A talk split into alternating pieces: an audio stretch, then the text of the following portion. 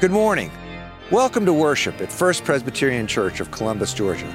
We're glad that you're here to join us as we worship God by offering our prayers and singing songs and listening to Scripture. Please come in with us that we may worship God together.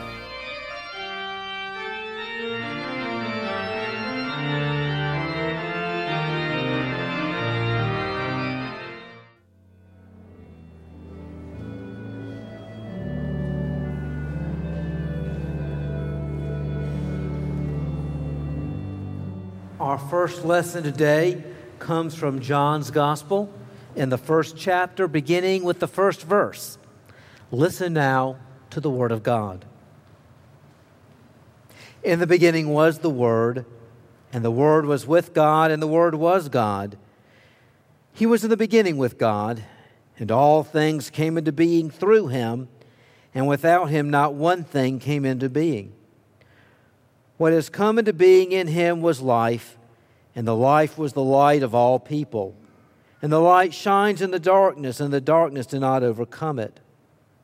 There was a man sent from God whose name was John. He came as a witness to testify to the light, so that all might believe through him. He himself was not the light, but he came to testify to the light. The true light, which enlightens everyone, was coming into the world. He was in the world, and the world came into being through him, and yet the world did not know him. He came to what was own, and his own people did not accept him. But to all who received him, who believed in his name, he gave power to become children of God, who were born not of blood or of the will of the flesh or of the will of man, but of God. And the Word became flesh and lived among us, and we have seen his glory the glory is of a Father's only Son, full of grace and truth. And this is the word of the Lord. Thanks be to God. Please be seated. I invite you to stand so that we may hear the reading of the second lesson. This morning it comes from the third chapter of the second letter to Timothy in the New Testament, and I'll be reading beginning in verse 14 through verse 17. These are instructions that were written but as for you, continue in what you have learned and firmly believed, knowing from whom you learned it, and how from childhood you have known the sacred writings that are able to instruct you for salvation you have through Jesus Christ. All scripture is inspired by God and useful for teaching, for reproof, for correction, and for training in righteousness, so that everyone who belongs to God may be proficient, equipped for every good work. Please be seated.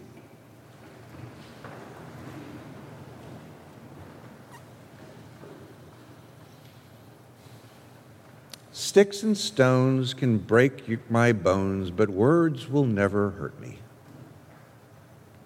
Have you ever heard that? Have you ever said that? Either for yourself or to another it is one of those little phrases that we create, one of those um, ways that we try to navigate difficult times. And while the meaning is good, we also know that words can hurt. Words may not break bones, but words can break spirits. And words are sometimes hard to hear. However, words also can provide hope, and they can provide life, and they can provide encouragement and goodness. And we look to a source of words where we can learn about the ways in which we are to live and how we might, in fact, not simply be saved, but how we might live in our salvation. And so we turn to the Word, what we call in, in, as religious people, as people of faith in Jesus. We turn to the Word. The Word is Scripture. And Scripture is a doorway, it is a, it is a pathway that opens before us. It is a way of learning not simply about ourselves, but also about another time and another place and how God was known in that. And then there is also the Word, the Word that dwelt from the very beginning, that was made flesh in Christ Jesus. We speak of it in two different ways the Word of Scripture and the Word made flesh. We have the Word, and that Word is a word of life and hope and fullness and goodness. And it speaks against words of death and horror and hurt. The symbol that we're looking at today is the book. If you look on the front of the bulletin, you will notice the seal of the Presbyterian Church, and highlighted there is the book. It is an open book. It is a book that is open to our hearing, to our reading, to our learning. It is a book from which we derive power and life and goodness and words that speak to those things. And it is also a way of saying that there is the Word, the Word of Jesus Christ, God made flesh to live and dwell among us. The Bible is part of our doorway to understanding what that is like. If you've ever tried to read the Bible from cover to cover, you may have become a little bit disappointed or even disoriented early on. I know I have when I've tried to do that in the past because the Bible is unlike any other book. We talk about it having, uh, we talk about it being one book, and then we refer to all of the different ones Genesis, Exodus, Leviticus, Numbers, Mark, Matthew, Mark, Luke, and John as being books in themselves. And there are different kinds of literary genres, different kinds of, of pieces that are put together, and they are bound together in one place, like this, or like this pulpit Bible up here. They are bound together, and yet they have different ways of being understood. To read the Bible requires some degree of orientation we need to have some frame of reference as to what we're looking at. If you've ever been in Birmingham, Alabama, you may understand this. But if you've never been to Birmingham and you, get, you are given an address on Fifth Avenue North that you're going for, and you travel there and you find yourself on Fifth Avenue South, and you think, oh, well, in a city like Birmingham, if they're north and south streets, then it must be that if I get on the south side and I go north, I will eventually get to Fifth Avenue North. No, ain't gonna happen. Because in Birmingham, Alabama, the north and south does not mean that it is the same street and one end is on the north side and one end is on the south side. It means that the North Avenue is on the northern side of the demarcation line, which is the railroad and the South Avenue is parallel to it. So there is no way, if you are on Fifth Avenue South in Birmingham and you want to get on Fifth Avenue North, there's no way by just simply staying on the same road. You've got to take another street across. You have to be oriented to what the geography is. And as we read the scripture, as we study the scripture, we need to be oriented to what that is and what that might involve. We read the Bible for devotion and for inspiration and for guidance. And we also read the Bible as a means of studying and learning about the nature of the human relationship with each other and with God. There are many ways in which we look and, and seek and discern with that. And we need to do all of that. We need to trust the Bible and look to it for our devotional life, and we also need to look to it for a deeper understanding of how we are to relate to each other and to God. In our Presbyterian tradition, we refer to the Bible as a rule of faith and life. Now, to say a rule does not mean it is arbitrary and negative. It means that it is a way for us to understand. It is a framework that provides structure and guidance. and life. And yes, even hope. At the same time, the Bible is not a textbook. It is not a book about geology or geography. And if you go looking for those sorts of things, as they might apply today, you will f- probably find yourself sorely disappointed. The purpose of Scripture is to talk about who God is, who we are as God's creation, and what the relationship between, our, between God and humanity within the creation is. Sometimes words are used to describe the Bible as being inerrant or infallible, trying to hold it up as being without error in any form or fashion. I would suggest that that's not necessarily a useful way to think of the Scripture. In fact, that term, inerrancy, has only been created within the last hundred plus years. It's not something that the Bible itself claims for itself.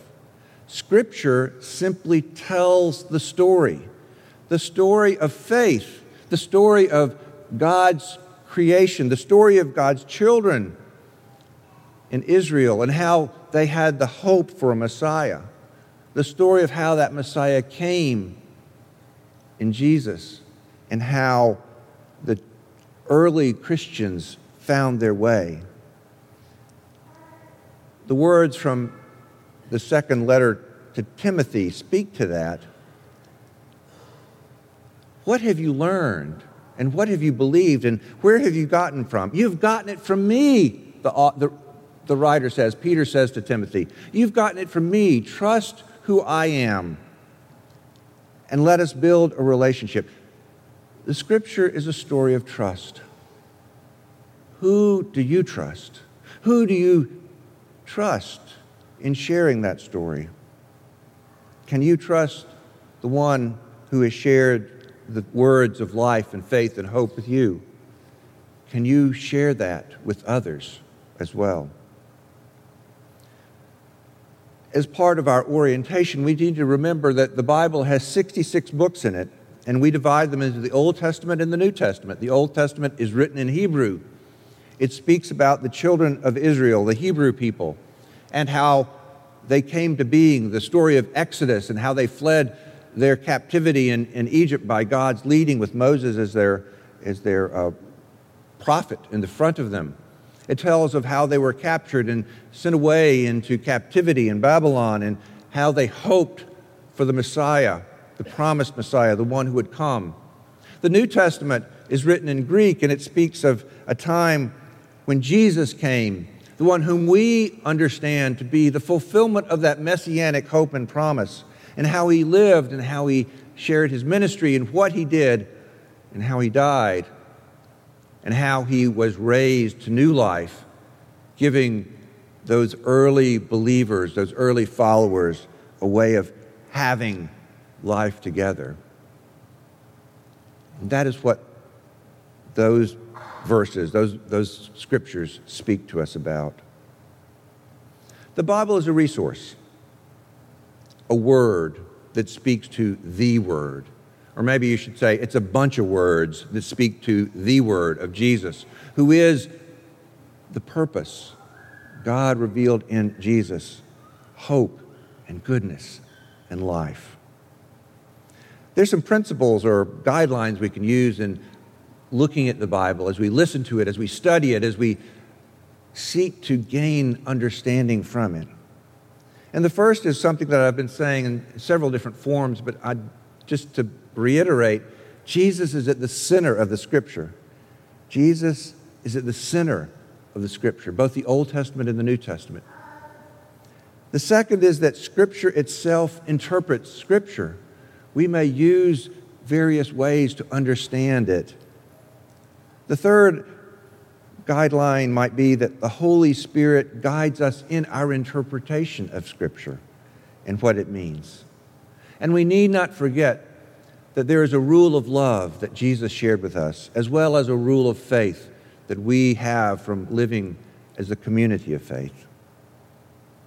Jesus is the center of the Scripture. The central affirmation of our, of our faith is, is that. The Word was made flesh to live and dwell among us. Not everyone agrees with that. There are plenty of people who are good people who do not hear in Scripture that affirmation. But as Christians, we are called to, to listen to Scripture and to bear witness to the testimony that Jesus is Lord. A number of years ago, I was having lunch with a, a friend of mine. He is a rabbi, a Jewish rabbi, and, and uh, we had worked together on some community projects, and we were beginning to engage in a conversation that ultimately led to a class. What's the difference between Jews and Christians? How are we different and how are we similar? We were having lunch one day, and, and I remember this so clearly. He looked at me square in the eyes and he said, Joel, you don't have to worry about converting me. And I'm pretty sure I don't have to worry about converting you. But unless you say Jesus is Lord, nobody else is. I'm certainly not going to say that, he said. And it got me to thinking, yeah, eh, not just as Joel, as the preacher up here, but as Christians, we affirm that Jesus is Lord. Jesus is the way by which Christian people approach God. God was revealed in Jesus to share grace and glory and life. And Scripture bears testimony to that. And we listen to that. If nobody else says Jesus is Lord, it's up to us. It's up to us. Our Presbyterian tradition holds that we are to take Scripture seriously. It is not fantasy or allegory, it is not um, geology or geography, as I said. It is a way of revelation of God's divine story to humanity.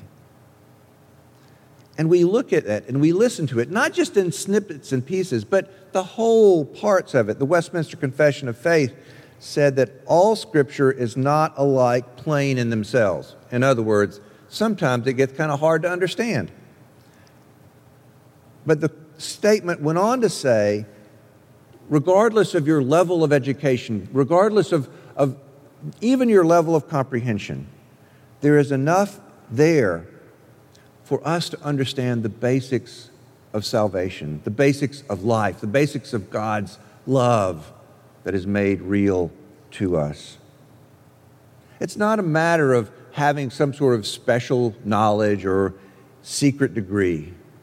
It is a matter of growing persistently by God's Spirit to find what God is saying to you and to me in our own time and in our life together.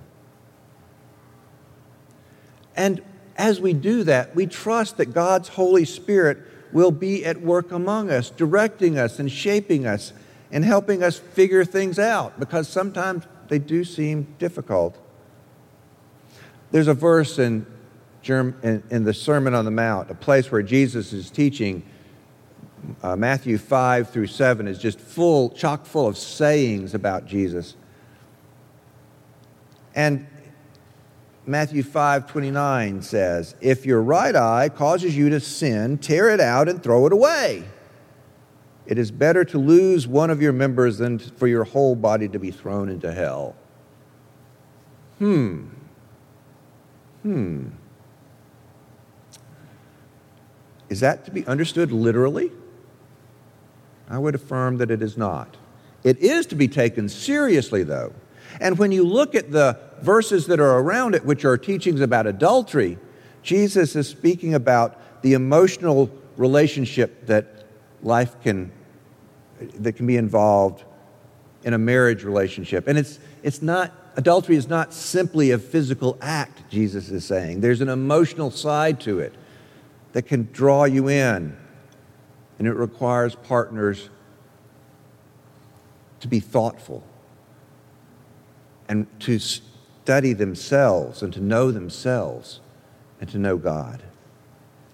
We take Scripture seriously, very, very seriously. though in cases such as this, we might not always take it literally. All Scripture needs to be heard through the lenses of the Great Commandments. You remember the Great Commandments? In different places in the Gospels, Jesus was asked, What are the Great Commandments? On one occasion, a Pharisee, a scribe, a religious leader said, Jesus, what is the Great Commandment? And he said, You tell me what the law says. And the Pharisee quoted back to him, You shall love the Lord your God with all your heart and all your soul and all your strength and all your mind. Yes, yes. And then there's a second one too. You shall love your neighbor as yourself. And the way Luke tells the story, he says, the man, not to be upended, wanting to make a point further, said, Well, who's my neighbor? And Jesus then tells the parable of the Good Samaritan, the one who came upon someone who was hurt and helped him, not because he was of the same tribe or the same grouping, but because he just did it. And at the end of the story, Jesus says, Now tell me, who is the neighbor here? Now, the parable of the Good Samaritan is not an actual story that was ripped from the headlines. It is a story. It is a powerful way for us to understand it, but we all understand it. We all get it. This is the way in which the rule of love is at work in our lives. We love God and we love our neighbors and we love ourselves. And as we do that, we live through those important pieces of our life together. Likewise, for 2,000 years, Christians have been struggling with this stuff. We've been trying to figure out what does it mean to love God and what does it mean to love our neighbor. There are even a few conversations going on right now about the ways in which we are to relate to each other in the world. There is the rule of faith. We have the accumulated traditions of our uh, creeds and our confessions and our statements. They are statements of people in particular times trying to understand what it means to be a true and faithful disciple of Jesus, to serve God and to be empowered by God's Spirit. The Nicene Creed and the Apostles' Creed were early statements of those close to the time when Jesus lived and died. In the Reformation, you had the Westminster Confession of Faith and several others that we, that we hold to and we adhere to. In the 20th century, German, uh, Christians in Germany during the 1930s formulated the Barmen Declaration. And Christians in South Africa during the 1980s created their own confession, the Belhar Confession as well. We struggle with what does it mean and we look to that rule of faith, and so we use confessions in our worship service. Today we will use the Apostles' Creed to help us articulate through the generations what has been important, and we share that together. But no matter, no matter how we interpret things, no matter how we understand things, we also realize that God is at work. And sometimes people get things wrong. And sometimes even the churches get things wrong. Hallmark throughout the confessional tradition is to, to realize that we have limitations and to acknowledge that maybe there are a few times that the church itself has been wrong. And we struggle with what that means and how we move forward with that. And yet, we do not let the acknowledgement of our limitation mute our affirmation that God is love and that we are called by God to be God's people in the world.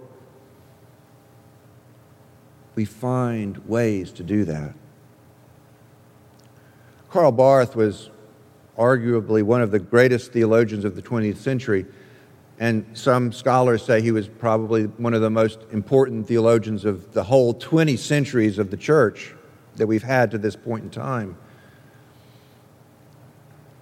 He wrote a, a series called Church Dogmatics, which was about church teachings.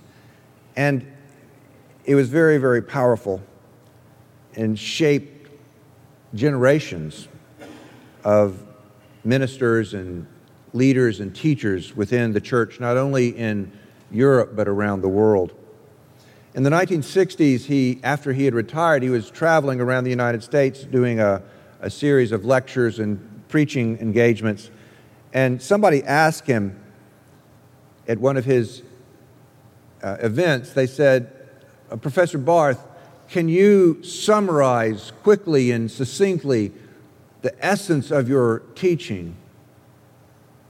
And he said, Yes, without batting an eye. He says, Yes, I can. I learned it at my mother's knee. Jesus loves me, this I know, for the Bible tells me so. Barth believed because of the story of faith that he had learned and had been borne witness to by that open book of Scripture. And Karl Barth believed because he had learned that from someone he trusted. Someone who had taken him to church and to other places and who had opened the scripture to him so that he could hear all of those human words. And through those human words, he could hear the word of God made flesh to live and dwell among us. This week, here at church, we will be sharing Vacation Bible School, where stories of the Bible will be shared and opened to the children who participate and to the adults who lead, because sometimes the best learning is done when you're a leader, you know? The Bible is opened in this place. And I pray that years from now, one of those children may be able to echo Karl Barth's sentiment that he learned or she learned about the Bible at Vacation Bible School because somebody cared enough to teach them that Jesus loves me. This I know, for the Bible tells me so. Not simply the Bible, but the whole community of faith, the whole tradition of Christian life is about God's love that creates the world and allows us to live in it. We grow and we mature and we learn. That open book on the symbol, on the seal of the Presbyterian Church, is a symbol for God's open love that comes to us. May we live in that openness and be receptive to God's Spirit so that we can encounter the Word made flesh, not only in the words that are on the page, but that are in the words of each and every one of you who is here. Thanks be to God. Amen.